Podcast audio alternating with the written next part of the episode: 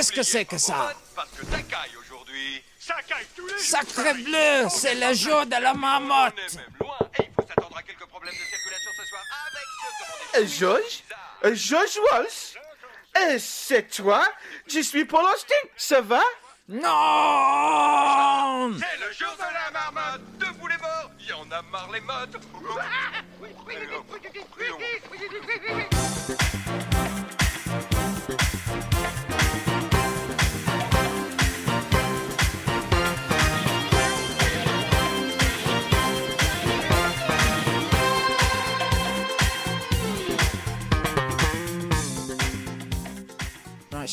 Do a bit of a crass plan then? Have you got anything? Yeah, sure.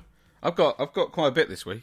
Um, I've I've got one thing really. I mean, it's it's a bit Okay. lengthy, but but it's you know we could be through that pretty quickly. To be honest with you. Okay, that's fine. Well, I'll, I'll well I'll do my question time. Um, do you want to do your thing after? Yeah, I'll just get it out of the way. I think. Cool. I've got well, we've, I've had some crass correspondence. I've got a couple of things telling me, a film and a show. Um, I've got a crass oddity. I think I'll maybe put that before Crass telly. Oddity's back, right? Okay. Crass oddity's back. Um, I've got an eBay Adventures. Uh, You- well, oh right, got- you've got one. I have, yeah. Um, and it's a proper one this time. Uh, and I've also got. Uh, Well, just, that's passive aggressive, isn't it? no, I was, talking. you know, because I did the one before and you got aggy with me because it was Ah, like I thought you were referring. it was Lonely Hearts Club in disguise. Oh, what? Yeah, I thought you were referring to the. I'm not the having a go, mate. I'm not having week. a go. We've not even started yet. I don't know. Um, and I've got uh, a chapter more autobiography, bringing that back. Good. Um, so yeah, cool. Do you want to um, do you want to start it then? But you Oh, no, it's know me that starts it. Shit. Yeah. Nope. Sorry, I forgot. Yeah. What episode is it? Um. Oh shite. Um. It's Oh, every week. Is it nine? No. I feel like I'm sure it was eight last week. Um. It is nine. Hang on. Uh. Yeah. It's nine. it is nine. Fuck, I knew it. Hello and welcome back to Crass, Series 5, Episode 9. I'm Paul Austin. And I'm George Walsh. George, as always, like to start the show by asking you a question. It's Yes. Paul's question time. Paul's question time. Paul's question time. Do you reckon the Compare the Market Meerkats are pushing their luck at this point? Oh, I think they've gone well beyond pushing their luck. I think so. Yeah. That advert in the cinema really pisses me off. Where they've got like where they go into like a, a fake like Marvel movie and they're in like fuck off. Yeah. They're not long. They've got they've not got long. Surely. I mean, I, I'm astonished they're still around. And I, I also am confused by the kind of logistics of what's happening because originally they first came to our attention those meerkats because uh, they wanted to inform us that their website wasn't the insurance website. Yeah. At what point did they transition across to sort of spokespeople, spokes meerkats for for the insurance company? Have we done this That- bit of material on Crass before? I think we might have. Let's get out of here quick. Let's fuck it. That's it. Paul's question time over. Yeah, they're pushing the luck. They're pushing the luck. Good. There you go. Right, so I mentioned. Shall I get onto my my bit? Yeah, do it. Get it out of the way. So a few weeks ago, I think I alluded to um, a travel diary that I'd written about my recent trip Yes. to Paris. Well, I've uh. I finally got it finished, so I thought I, I could share that with you and the listeners now. Cool. so Brilliant. Mon vacances au Paris. That's my holiday to Paris. Thanks. Bit of French music. I could go into it.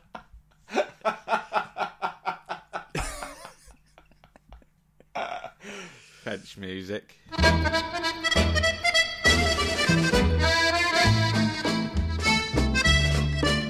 Première partie. dimanche. I recently decided to take a spontaneous trip to Paris for the weekend. However, the COVID 19 global pandemic hit, putting my plans on hold for the best part of two years. All my life, I've dreamed of going to the French capital, but now I find myself en route à Paris more for the sake of it than out of a genuine passion for the place. Wait a minute, hang on. I normally hang on, like- Hang on, George. Yeah. You said you've always dreamed Yeah. of going to Paris. You've been to Paris Yeah. before, haven't you? I, I think I've been three times before this. Yeah. Uh, Why are you saying in the So- travelogue then that you have only been once? Well, because I'd not, I hadn't written a travelogue for those other three times, so I thought I could get away with it. I thought if I Oh, could sell this okay. as All right. Well, I'm not going to tell you what, I'm not going to interrupt you again. I just felt like okay, I needed clarification I- on that bit. Sorry. Yeah. Carry on. yeah, unofficial, like officially, yeah, I've been before, but for this, I'm just lying. Basically, that it's the first time. Okay. All right. Okay, I go on with the rest of it. Yeah. No. Go for it. Okay. I normally like to plan things in advance to a certain degree, knowing details such as flights, hotel reservations, and the like, sometimes as far as two weeks in advance. But the rescheduling of this particular trip was done spontaneously, and recently, and after nearly two years of consideration. As such, I hadn't considered the measure I'd actually have to take when I finally arrived in France. But come on, I'm double jabbed, so this should be a cakewalk. I did know that I'd have to book a series of COVID tests to be taken both in France and upon my arrival back to Blighty. What I didn't know was that the rules had actually changed, and I'd ended up spending 200 some odd pounds on tests I didn't need to take anymore. Boots would have had me covered for a score. Thanks, Boris Johnson. Thanks, Big Pharma. My trip commenced with a megabus down to London. Yes, I would have flown, but Jet2 don't do direct flights to Paris anymore from Manchester. Thanks, Greta Thunberg. Fortunately, Tesco allow you to cash in their otherwise worthless club card points in for discounts on megabus tickets. Unfortunately, I couldn't find my club card and I couldn't be bothered looking for it, so I just paid full price for it. £36.95 pence plus a booking fee. Seemed reasonable. After seven bumpy hours down the British motorways, thanks Margaret Thatcher, thanks New Labour, I arrived at Victoria Coach Station at 1pm. Got an Uber to St Pancras, only to discover that I had in fact missed my connection. The 11.31 Eurostar to Paris Gare du Nord had already left, unfortunately. Had to book oh, another ticket last minute in the concourse. It was an impulse buy, but £79 seemed reasonable to me. Jesus Christ. I don't mind acting on impulse if I'm a bit late like this, like I was this time. I'd rather be three hours late than five minutes early. Time spent waiting is time you don't get to spend down the boozer.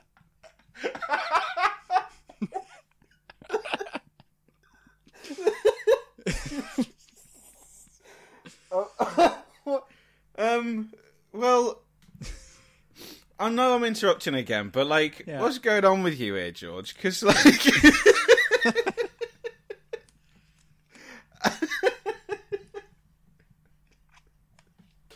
you just mentioned the club cards and it was irrelevant. I mean, no, carry on, carry on. I'll let you carry on. Going through the customs, the French border police kept asking me for a déclaration d'honneur. I don't know anyone called Donna, I insisted countless times, maybe twice, until he eventually spoke in proper English. He wanted my sworn statement. I gave it him. He mumbled something about the address being filled in wrong, but he let me through unfingered.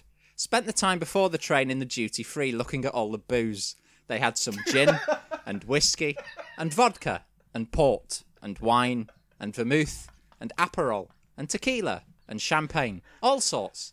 I bought a few bottles of Bombay Sapphire with the duty fees discounted. £27 a piece seemed reasonable. Spent so much time looking at all the booze that I nearly missed the train, but fortunately I made it up the escalators just in the nick. Squeezed through the doors, squeezed my case into a tight gap in the rack, then looked for my seat. When I got to my seat, there was a big bloke with a beer gut like you wouldn't believe. Next to him was this gorgeous French girl, you know the type. What was she doing with him? I asked him to vacate the seat, which was mine. He told me that it was his. I rummaged through the gin bottles to retrieve my ticket. He dipped a bear's claw of a hand into his jacket pocket for his ticket. His ticket said carriage 5, seat 7. Mine said carriage 7, seat 5. I realised my mistake, then went from carriage 5 to carriage 7. I pulled my case out from the rack like Arthur pulling the sword from the stone, and this was followed by a loud crash of about a dozen other cases hitting the floor. Nobody noticed, so I scarpered Not sharpish. even got to France yet. No. After a tedious two hours plus on the train, the Wi Fi was abysmal. Neither Putlocker nor Pornhub would load properly. I eventually arrived in Paris. Gay Paris! Though not too gay, I hoped, as I thought I might use the time to go on the pull. If fatty wrong seats can attract a high class French sort, then so could I. The cab rank was rammed at Gare du Nord, so I headed out a different way and booked an Uber to my hotel, which was just a short and pleasant walk away round the corner. The driver didn't make small talk, instead preferring his Trans Club Classics CD. This was a shame, as I'd hoped for an opportunity to show off my natural flair for le langage de French. I reckon you could drop me in any country and I'd be talking the language in no time. The driver took a scenic route through some of Paris's iconic streets. 36 euros seemed reasonable. Check in was a breeze. I'd done most of the legwork online in advance, so all that I had to do was pick up my keys and I'd be off to my room. The hotel you choose can literally make or break your overseas getaway. If you drop a bollock on booking.com, you'll pay the price later.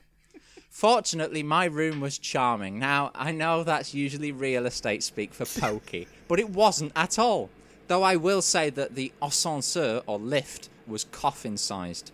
Dropped the bags off and headed out into the Parisian night, but not before asking the receptionist where the nearest bar was. I cracked open my mental phrase book. Où est le bar au proxime? The receptionist replied at 70 miles per hour, or should that be 112.654 kilometers per hour? I think he was a bit simple. Nodded politely, then just Googled it instead. There was a nice looking bar five minutes walk from the hotel. Got an Uber there, 16 euros. Seemed reasonable. I. I'd been in Paris about an hour, maybe more, 90 minutes. And I had one thing on my mind, and one thing only, and that was sinking my teeth into a nice French bird. Can't remember what it was, but it came on the bone with salad and a side dish of saladas potatoes. Had a few pints of lager to wash it down with anyway. Not the salad part, though, obviously. The bill came 53 euros. It seemed reasonable, so I paid without hesitation. Wish I'd made a mental note of that place, as it was really nice and the beer was cheap. It was a bit like piss, but I suppose that's just European beer for you. My favourite beer is Budweiser, king of beers.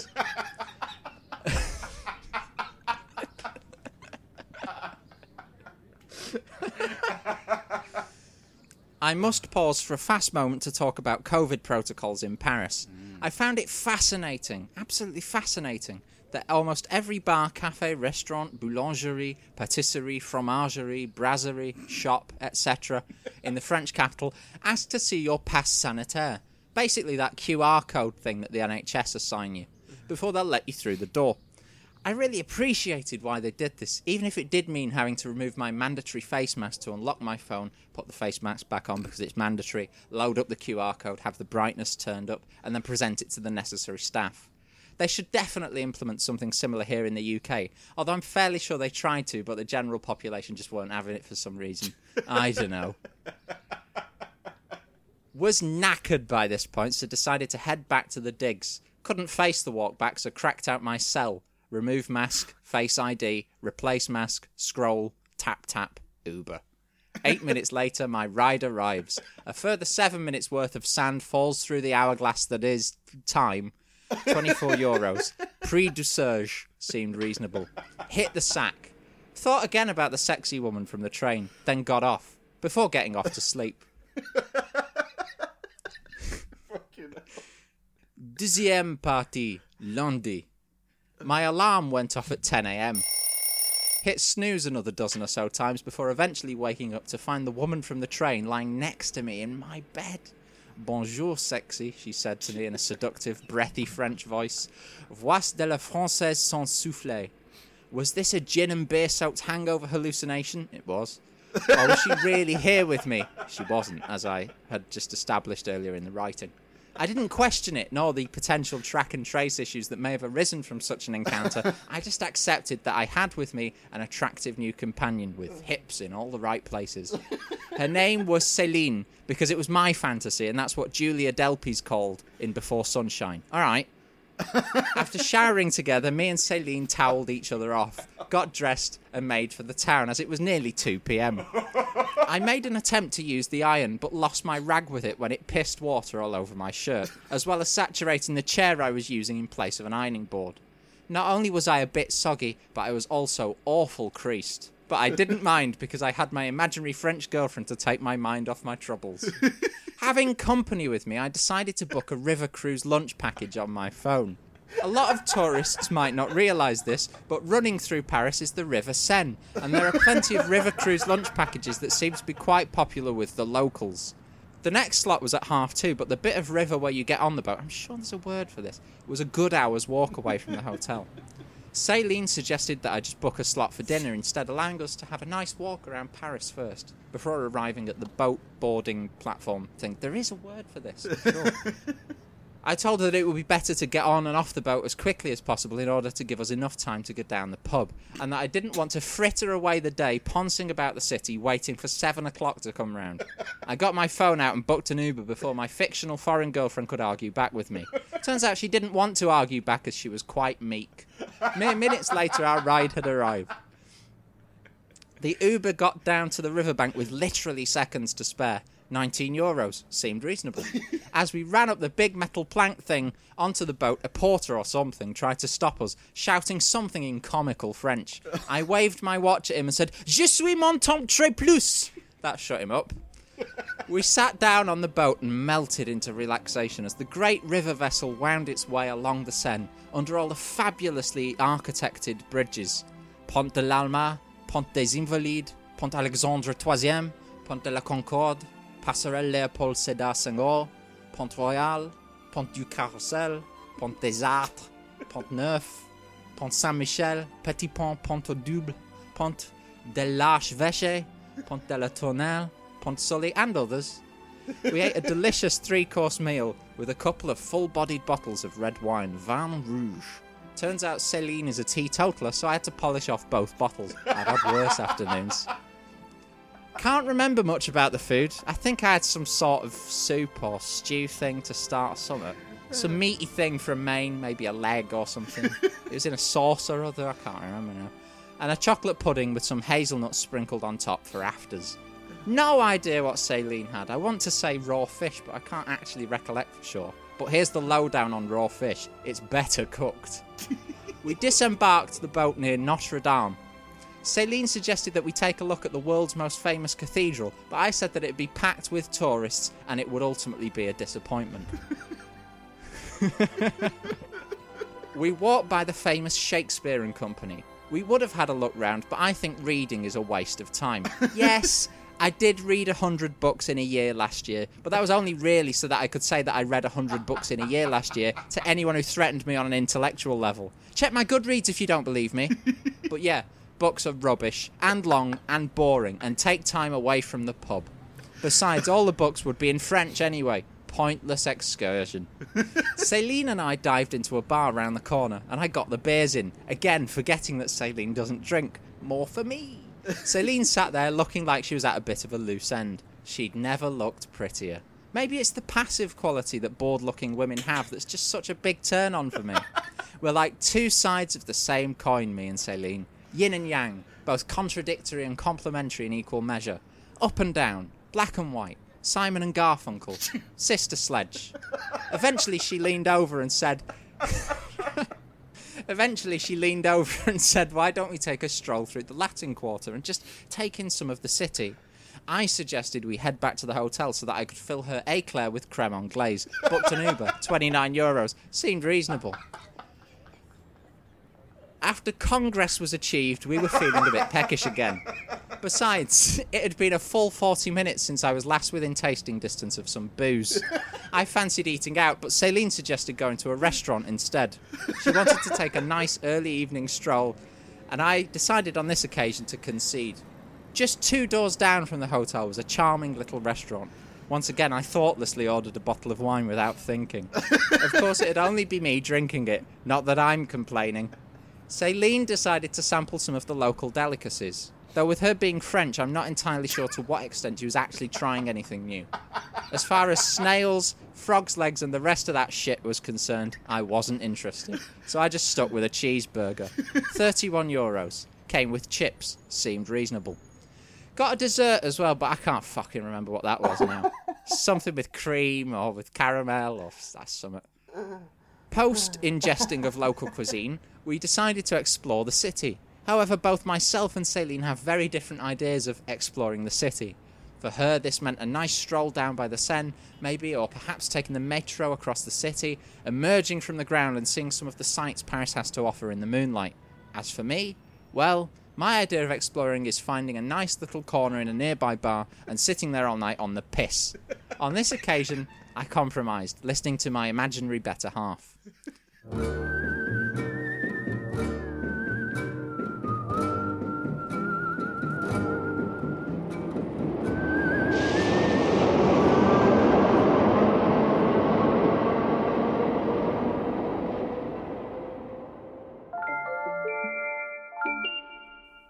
I was in Paris, and we decided to take a metro across the city to Montmartre. The journey itself was largely uneventful, but whilst chatting with my fictitious French girlfriend Céline, it occurred to me that I could create a Parisian spin off of my ever popular crass feature, Tube Tales, perhaps called Metro Memoirs. Céline agreed that this idea was brilliant, and then the two of us sat for the rest of the journey in silence, waiting for something to happen. Unfortunately, nothing did happen. We might save this idea, however, for our memoirs. Oh, I forgot to mention, whilst on the metro, me and Celine discussed plans to write our own memoirs, sort of a semi autobiographical account of our time together in Paris. I fancy myself as a bit of a writer. Hell, let's just be honest, I just fancy myself, period. and based on how good the poems she wrote as a teenager are, it just makes sense for me and Celine to write together. We already have a title suggested by Celine from the famous French idiom Du goût du même robinet. In translation, two drips from the same tap. We emerged from the subterranean underground transport system like moles, climbing the steps to find an endless stream of titty bars, nudie clubs, and sex shops. Result this was it, the home of the 25 cent peep show. I wanted to stay and cruise for a bit of action, especially at these prices, but alas, Celine wasn't keen. She insisted we make use of our Navigo Easy Passes, €16.90 each for the pass, plus 10 journeys, irrespective of the length of the journey on the metro. Seemed a bit unreasonable to me. But I was already booking the Uber. It's too late, Celine. I've booked it now. Do you want me to be charged un fee de la consolation? Huh? Huh? she just gave a shrug. Our Uber took us from Montmartre to the Eiffel Tower. 53 euros. Seemed reasonable. I was struck immediately upon departing our moonlit carriage of convenience by the number of Parisians just, well, enjoying their evenings, enjoying the city, the river, music, wine, just enjoying life. La vie en France est la belle. No chance of violence erupting like there would be back in England. Someone would probably nick your iPhone before kicking you into the river, just for the classic bants and sheer lols. Twats. By the bridge over the Seine, there was a little crepe stall selling the delicate French pancakes, as well as cronuts, which is sort of a croissant donut combination pastry, and churros for a modest amount of coin.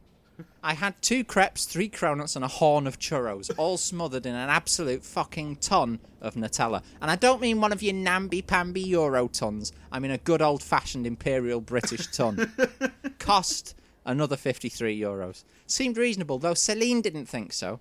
She chimed in that you could get better quality crepes in less tourist trappy spots than this for a fraction of the cost. I had to disagree. I didn't think this was a tourist trap. If anything, this was one of Paris's hidden delights that most tourists miss out on. Eating crepes underneath the Eiffel Tower and a blanket of French stars, some of which were light bulbs running the full length up to the top of the tower, flickering like little bubbles in a bottle of Budweiser, the king of beers. There were lots of people around, but they weren't tourists. They were all French folk just enjoying the night. By this point in the evening, Celine was starting to get on my tits a little bit. She always seemed to have a look on her face or a little point to make about how this trip could be a bit more economical or a bit more cultural or whatever. I tried to tune her out, you know, but there was the expression on her face again when I gave one of the many guys on the street 20 euros for a bottle of wine.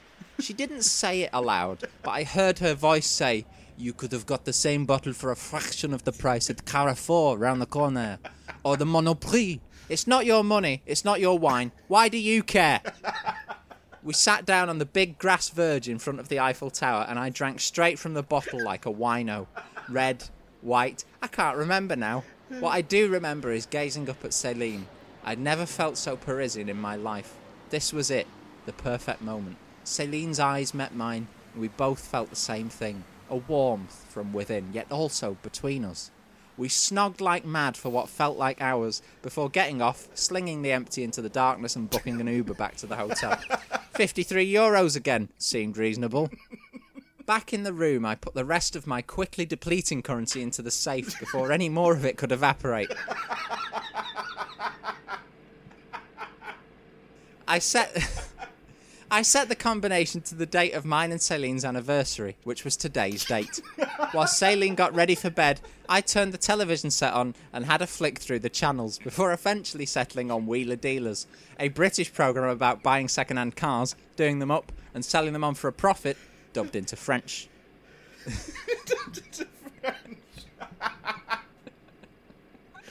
Yeah. It occurred to me that no matter where you are in the world, hotels always mount their TVs to the wall slightly too high up. Why is that? My musings were interrupted, and boy, I was glad that they were.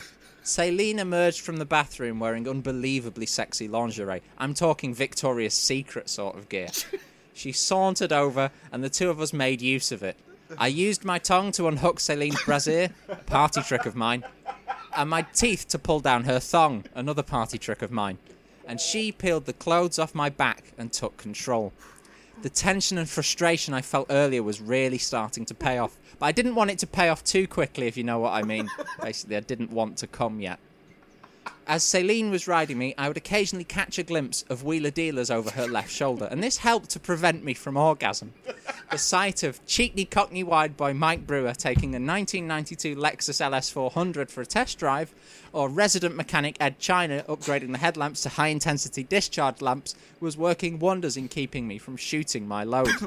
However, Celine increased her riding speed, and this, combined with her erotic Parisian moaning, led to a high intensity discharge of my own. Unfortunately, my gaze was not on the unbelievably glamorous woman enjoying every millimetre of hard on I had to offer her, but was on the 22 inch television screen upon which Ed China told Mike Brewer about the Lexus's squeaky suspension, in French.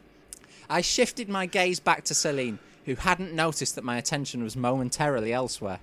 When she looked back at me, I thanked God that I was alive. This was a night I'd cherish forever. It wasn't just a good night, it was a great one, and a great fuck too. It was a night that I'll never forget, concluding a day that I'd never forget. Troisième partie, mardi. When I woke up at half eleven the next morning, Celine was gone. No, I hadn't completely sobered up from yesterday's drinking, she'd merely popped out for an early breakfast. It was a bit of a shame as I was hoping for a repeat of yesterday morning, all wet and wild in the incredibly spacious shower. Instead, I showered solo, and after I'd finished toweling off and talcum powdering all the essentials, Celine had already returned to me. I found her genuflecting by the bed. I thought, hello. But the reality was that she was kneeling over the chair using the iron. And unlike my woeful performance with yesterday's shirt, she was managing to iron her dress sans issue. I admired her silently. She was a natural beauty. And the way she worked those creases was magic. Bonjour, sexy, I said, breaking the silence I'd maintained just a few moments earlier, as well as cleverly mirroring her first words to me yesterday morning. This took Celine by surprise, and she caught her hand on the edge of the iron. We rushed over to the sink in the bathroom to run the burn under cold water. In those moments, her fragility really struck a chord with me. Here she was, a delicate angel, a figment of my imagination, and here I was to help her. There was also, I must admit, a small voice, just a small one, in the distant, darkest recesses of my psyche, chuckling and muttering, See, little Miss Perfect can't use the iron either. It was a small and shameful but ultimately moral victory that I'd simply have to move past if I were to enjoy the rest of my uh. holiday. Dressed and out the door, we made for one of the many art galleries Paris has to offer. One of the things many tourists might not know about Paris is that it's something of a hotbed for art and culture, and one of its hidden gems is the Musée du Louvre, or Louvre for short. I'm something of a Renaissance man myself, not literally, of course, and a big lover of art. Like, huge art fan, love art. For me, the only thing that can beat a good painting is a half decent boozer. And my favourite painter in all the world is Van Gogh. I love the swirly bits he used to do. Sadly, it took 30 minutes in an Uber, 20 euro seemed reasonable, and literally hours in the queue to find that there were no paintings by Van Gogh in the Louvre at all. Fuck's sake. It was full of old shit. I'm talking Greek and Roman statues and Egyptian pots and scarabs. Who wants to spend the day looking at fucking scarabs all day? And upstairs was no better. It was all old fashioned stuff up there as well. The so called old masters, wankers like Da Vinci and his ilk. Speaking of, I saw the Mona Lisa. In a word, crap. If you're going to put a big glass pyramid out front, you ought to showcase some modern art. Celine said that I'd probably have preferred the Pompidou Centre, but I'd been soured on the idea of traipsing across Paris looking for some decent paintings by this point. No, what I needed more than anything was a pint. The day was wasted thus far. The Louvre didn't even have a bar.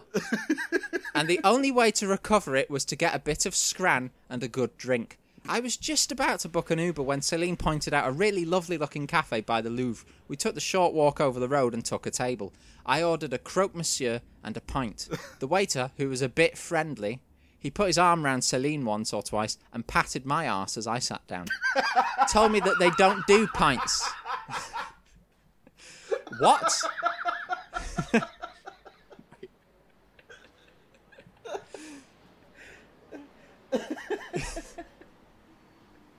What? No beer? Quoi?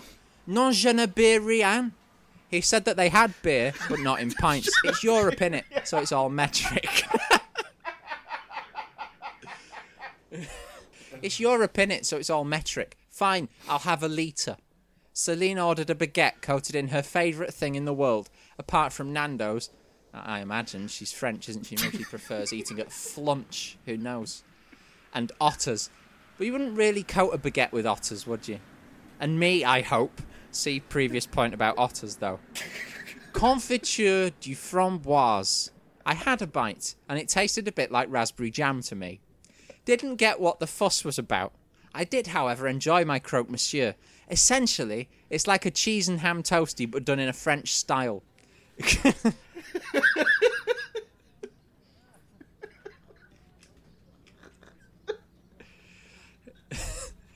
Essentially, it's mm. like a cheese and ham toasty, but done in a French style. What you lose in Worcestershire sauce, you make up for in a higher quality ham.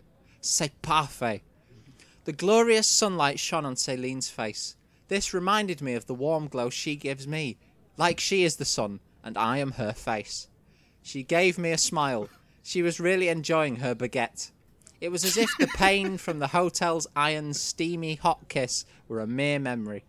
All the stress, like the small patch of skin on the side of her left hand, had melted away. In fact, it didn't take me all that long to laugh about it.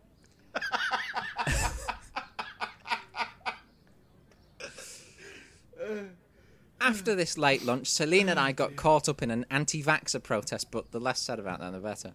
Again, I came to the rescue and got us out of there. Or rather, Pierre, I'm assuming that's what his name was. He's French, isn't he? Our chauffeur Dubert got us out of there. 15 euros. Seemed reasonable. Back near the hotel, I found a charming little bar, and I was delighted to find that they served my absolute favourite drink of all time in the whole wide world a whiskey sour. Despite this being one of the best drinks in the history of mixology, it always astonishes me how hard it is to find a bar where I can actually buy one. Many a time I've been turned down by a bartender when I've asked for my signature whiskey sour. The whiskey sour is the perfect drink to help get the creative juices flowing, and me and Celine set to work writing our memoirs. We didn't make much progress, and I have to admit that I am to blame for that one. I was too distracted by an incredibly good looking gentleman at the bar. No, not in that way. He was cool and refined, and I'm convinced that he was none other than Ben Miller.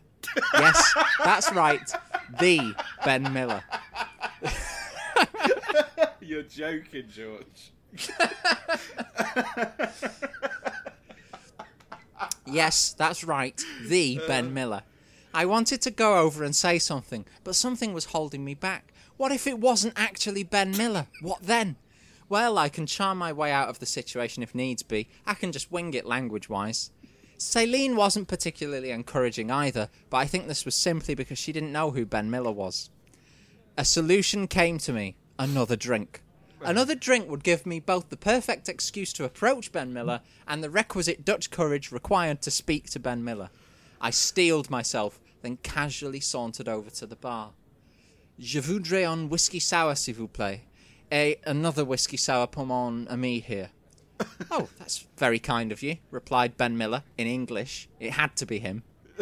don't don't mention it. I'm a big fan. Really? Well, thanks a lot. I appreciate that. I have to say, I loved moving wallpaper. What?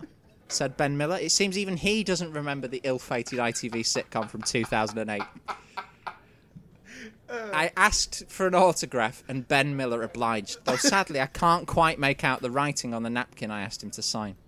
I returned back to Celine, pleased as punch. Another hero I've met that I can cross off the bucket list. After drinks, I was feeling half cut, bear in mind that I'd been drinking for two, and was in need of a nap. Luckily, we were in the bar round the corner from the hotel, so Comfort and Z's were nearby. Three hours later, we were back out into the Parisian night and on the hunt of a nice French meal. I can't remember where we ended up, but the Uber only cost a reasonable nine euros, so it probably wasn't far from the hotel. Oh. I ordered pizza. Can't remember what was on it, nor can I remember the dish my beloved Celine had ordered. But as I ate slice after slice of hot pizzery goodness, I mused philosophically about Celine and me. With her, I've let my free, spontaneous side out. We've been like a couple of headless poulets chickens, roaming the French capital, but we've always landed on our feet, and things always work out for the best in the end, proving once again that things just always seem to work out well for me. I mean, us. Leaving the restaurant at around 10 pm, Celine and I dived into a nightclub just a block from our hotel and explored the Parisian nightlife clubbing scene. It was a sweaty, sticky world of cheap drinks at Paris prices, glow sticks, and now C'est Musique 64. After exactly an hour, Celine and I were hitting the dance floor, throwing some shapes and kissing with a healthy dose of tongue, like a couple of drunken, hormone infused teenagers. They call it French kissing after all. With all this excitement coursing through our bodies, we clung together and operated like one. We rushed back to the hotel, stripped bare, and showed each other what those tongues really were for. After mutually climaxing, Celine was all ready for bed, whereas I was all fired up and raring to go back out into the city. Like I said earlier, we're like two sides of the same coin, me and Celine, yin and yang, night and day, and this difference was literally a matter of night and day. We agreed on something of a compromise. I'd stay with her, watching over her until she fell asleep. Once she was asleep, I was allowed to head back out on the condition I stayed close to the hotel.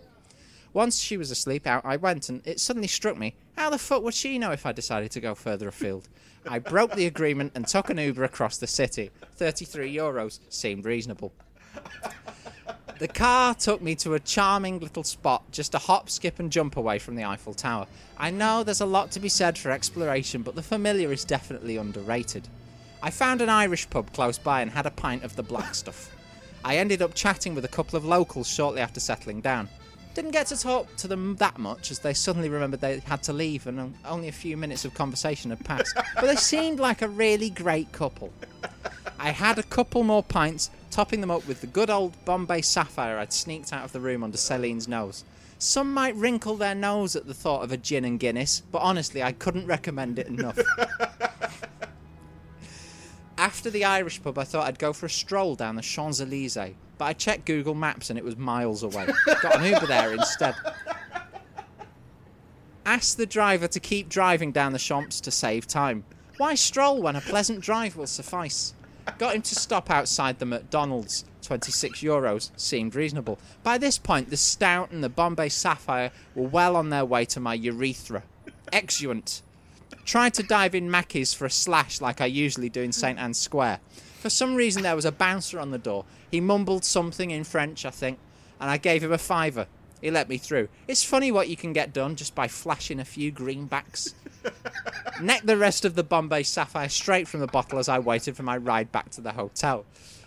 Just as I was stepping out of the car and electronically handing 38 euros over to the driver, my phone lit up like a Christmas tree. It was Celine. She'd woken up suddenly and was anxious to know where I'd gone to. I tried to reassure her that I was just heading into the coffin lift and that I'd be with her soon. There was a little bit of drama back at the room, but I reminded her that it was really all her idea that I go back out into the night and enjoy myself, and the brief tiff soon passed. Before we knew it, we were spooning in our big warm bed.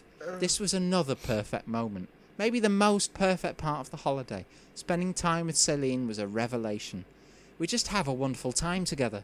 The course of true love is never plain sailing, but I think we do pretty well in keeping the keel even, and in the end, the love you make is equal to the love you take, in the words of Lennon and or McCartney. Being with Celine makes me a better person, and I think the same can be said vice versa, even though I'm real and she isn't. and with that, the warm pull of the soft life once again led me away to sleep once more. Quatrième partie, mercredi. The final day of any holiday is always a bittersweet one. The doom and gloom of returning to the UK hangs over like a dark cloud, doubly dark when you know you're going to have to pass through London too. It's like the Sunday night before the Monday morning, only worse. It's hard to relax and just enjoy the rest of your time in the locale you've called home for the last few days. But I was determined to carpe that diem and seize the day. Sadly, my hangover had other ideas. I didn't manage to drag myself out of bed in time for the noon checkout. Celine had tried, bless her, to shake some life into me, but there was nothing doing. I got myself showered and sharpened up by about half one. Just threw the clothes into the valise, no time for folding, and made for the reception desk. The good thing about Celine being fictitious was that she didn't actually have to pack a case at all. Though if she did, I'm sure she'd have done it early doors and with due diligence. After settling the late checkout fee, 69 euros, seemed reasonable, I felt that I could do with a little pick me up, but the pounding of my brain against the walls of my skull told me that the drink ought to be a soft one. I spent ages looking for a place to buy a drink and came to a realization about Paris. There's a dozen bars, cafes, restaurants on every street, and yet not one single corner shop anywhere. I shared this with Celine, and she disputed this truth. She claimed that there were plenty of Monoprix or Carrefour shops where one could get a bottle of Orangina or some such, not to mention the numerous newsstands, and you could probably get one at a pharmacy or a tobacco if you were lucky. I pretended not to hear her and mused that maybe it was a good thing that this trip was almost over. We wandered and wandered, wandered the streets, and wondered how to spend our last few hours down by the Seine, strolling through one of the city's many parks and green spaces, perhaps just finding a quiet little cafe on the corner and soaking in the atmosphere. Celine suggested I take her up the Eiffel Tower, but I reminded her that we'd already checked out of the room. And besides, I didn't half have a hell of a hangover on me. Instead, we found a Burger King's and settled down there.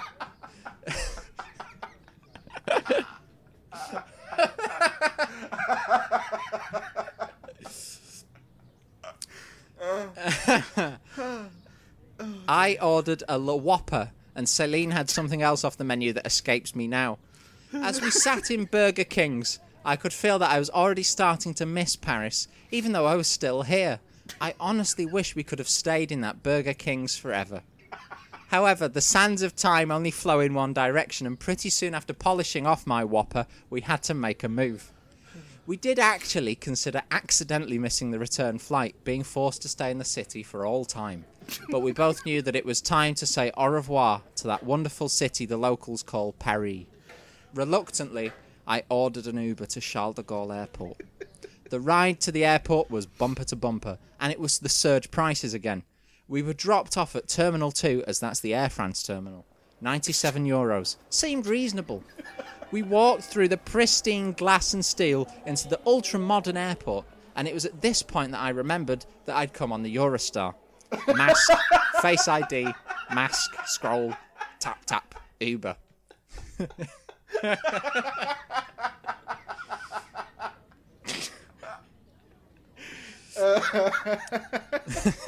Oh dear.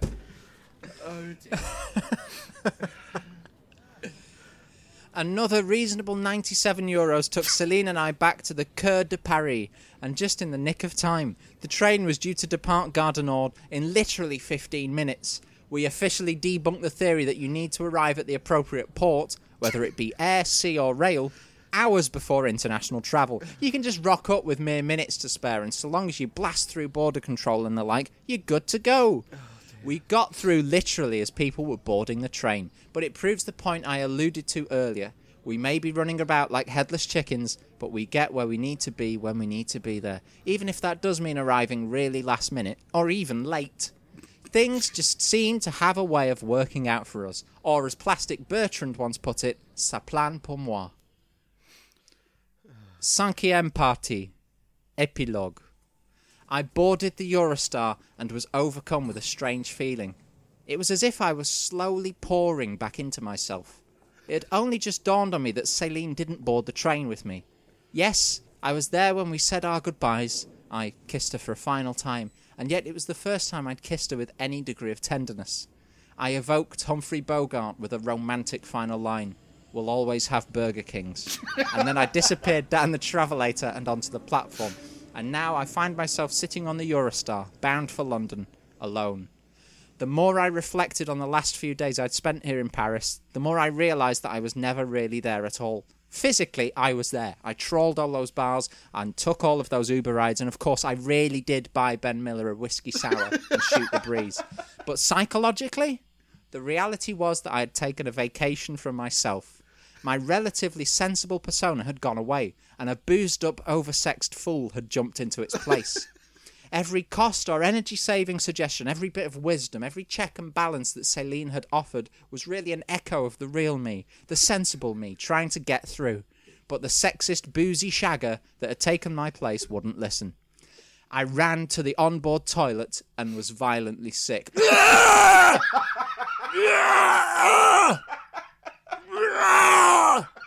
Up came La Whopper. I felt better, like my insides had been cleansed out. I returned to my seat via the dining car where I'd bought a bottle of Evian, two euros ninety nine euro cent. Seemed reasonable. When I got back to my seat, the crisis of confidence was over. Instead of feeling depressed about wasting my holiday, I tried to, as the old song suggests, accentuate the positive.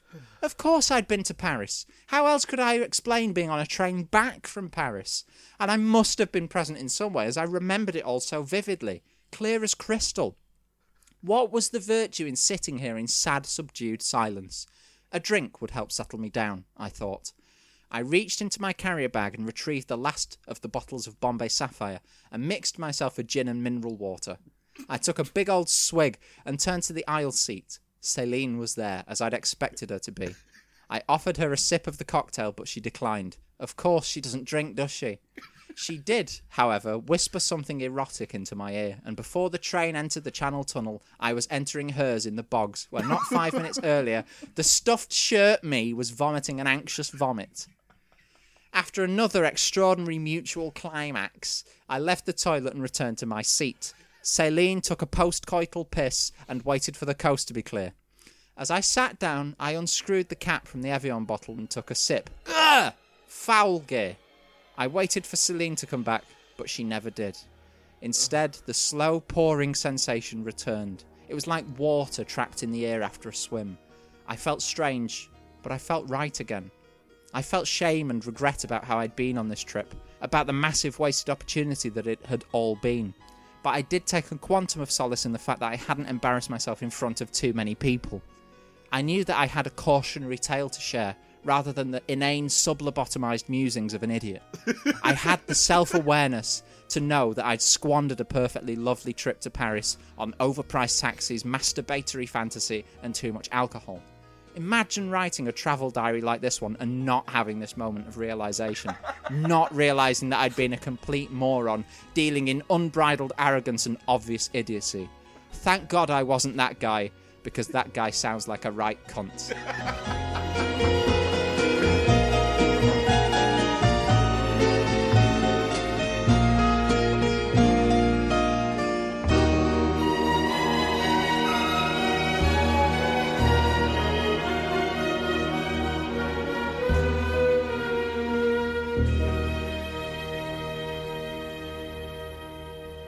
Well, I mean, there's a there were things I was making notes of. I suppose I was thinking of stuff I was going to say to you at the end, but honestly, George, I think you covered it at the end. Um, yeah. I think See, I'd been thinking about writing this. I've been writing bits of this. This was the the, the, the, the memoirs, essentially the remnants of the memoirs I was working from. So yeah. I kind of, you know, I could really get an insight into what I was like when I was there. I mean, And it a- was a shocking experience. Yeah, I mean, it's a pretty interesting document of someone's uh, absolute mental breakdown. Yeah. I would say. Um, I don't think what you did there was normal behaviour by any means. No. Um, although I have been on when I have been on holiday, I have noticed a lot of people sort of acting in in ways that are similar to the way you acted. So maybe it is more common than we think. Hmm. I mean, it, it- So- uh, yeah, it's it, it's. I said it in the in the epilogue, which was that um, I took a vacation from myself in a way. Yeah, I think lots of people do. If I were to be, you know, philosophical Well, about there you things. go. A warning, a warning to the curious there. Warning to travellers. Um, yeah. I haven't got time for any of my other stuff really. Now we've been going for like fifty-five minutes. Right, that's a So, shame um, because I was. Yeah. Well, it wasn't that good anyway, George. It was pretty shit. I did it this morning, Last minute job. so Yeah. Well, we should just wrap up. yeah. Shall we say um, au revoir? Yeah. See what I did. Yes. Uh, nice. Well, listeners, if you've got um, any of your own travel stories, you can send you can send them to us if you like. We might read them, we might not. Uh, the email address is crasspodcast. Is it the crasspodcast at gmail? It's just crass. It's just crass. Just podcast. crass podcast. My worry with that, though, I think if they send their stories in, they're just going to be this, but without irony, aren't they? That's that's really what it's going to be. It's just going to be bleak. Okay. All right. Okay. okay. Don't email that sort of stuff in. Um, I'm trying to think of like an example of something they can email in, but like I'm struggling at the moment, so I'll I'll come back to you with that, listeners. Don't email until I've got something you can send in, some sort of suggestion. Don't email until I've got a suggestion. It might all be a few weeks yet before you have a suggestion, but It might not be ever. Might not be ever, but we'll see. don't hold your breath, is what we're saying. Um, We're on Twitter, aren't we? At the Crass Podcast. And uh, I'm also on Twitter personally at Bumbledoon. That's Bumble D O O N. Is that it? Well, see you, George. Say fini. Take care. Uh, and to you, Yeah. take care and au revoir. Yeah. Yeah. That's it. That's the end of another one. yeah.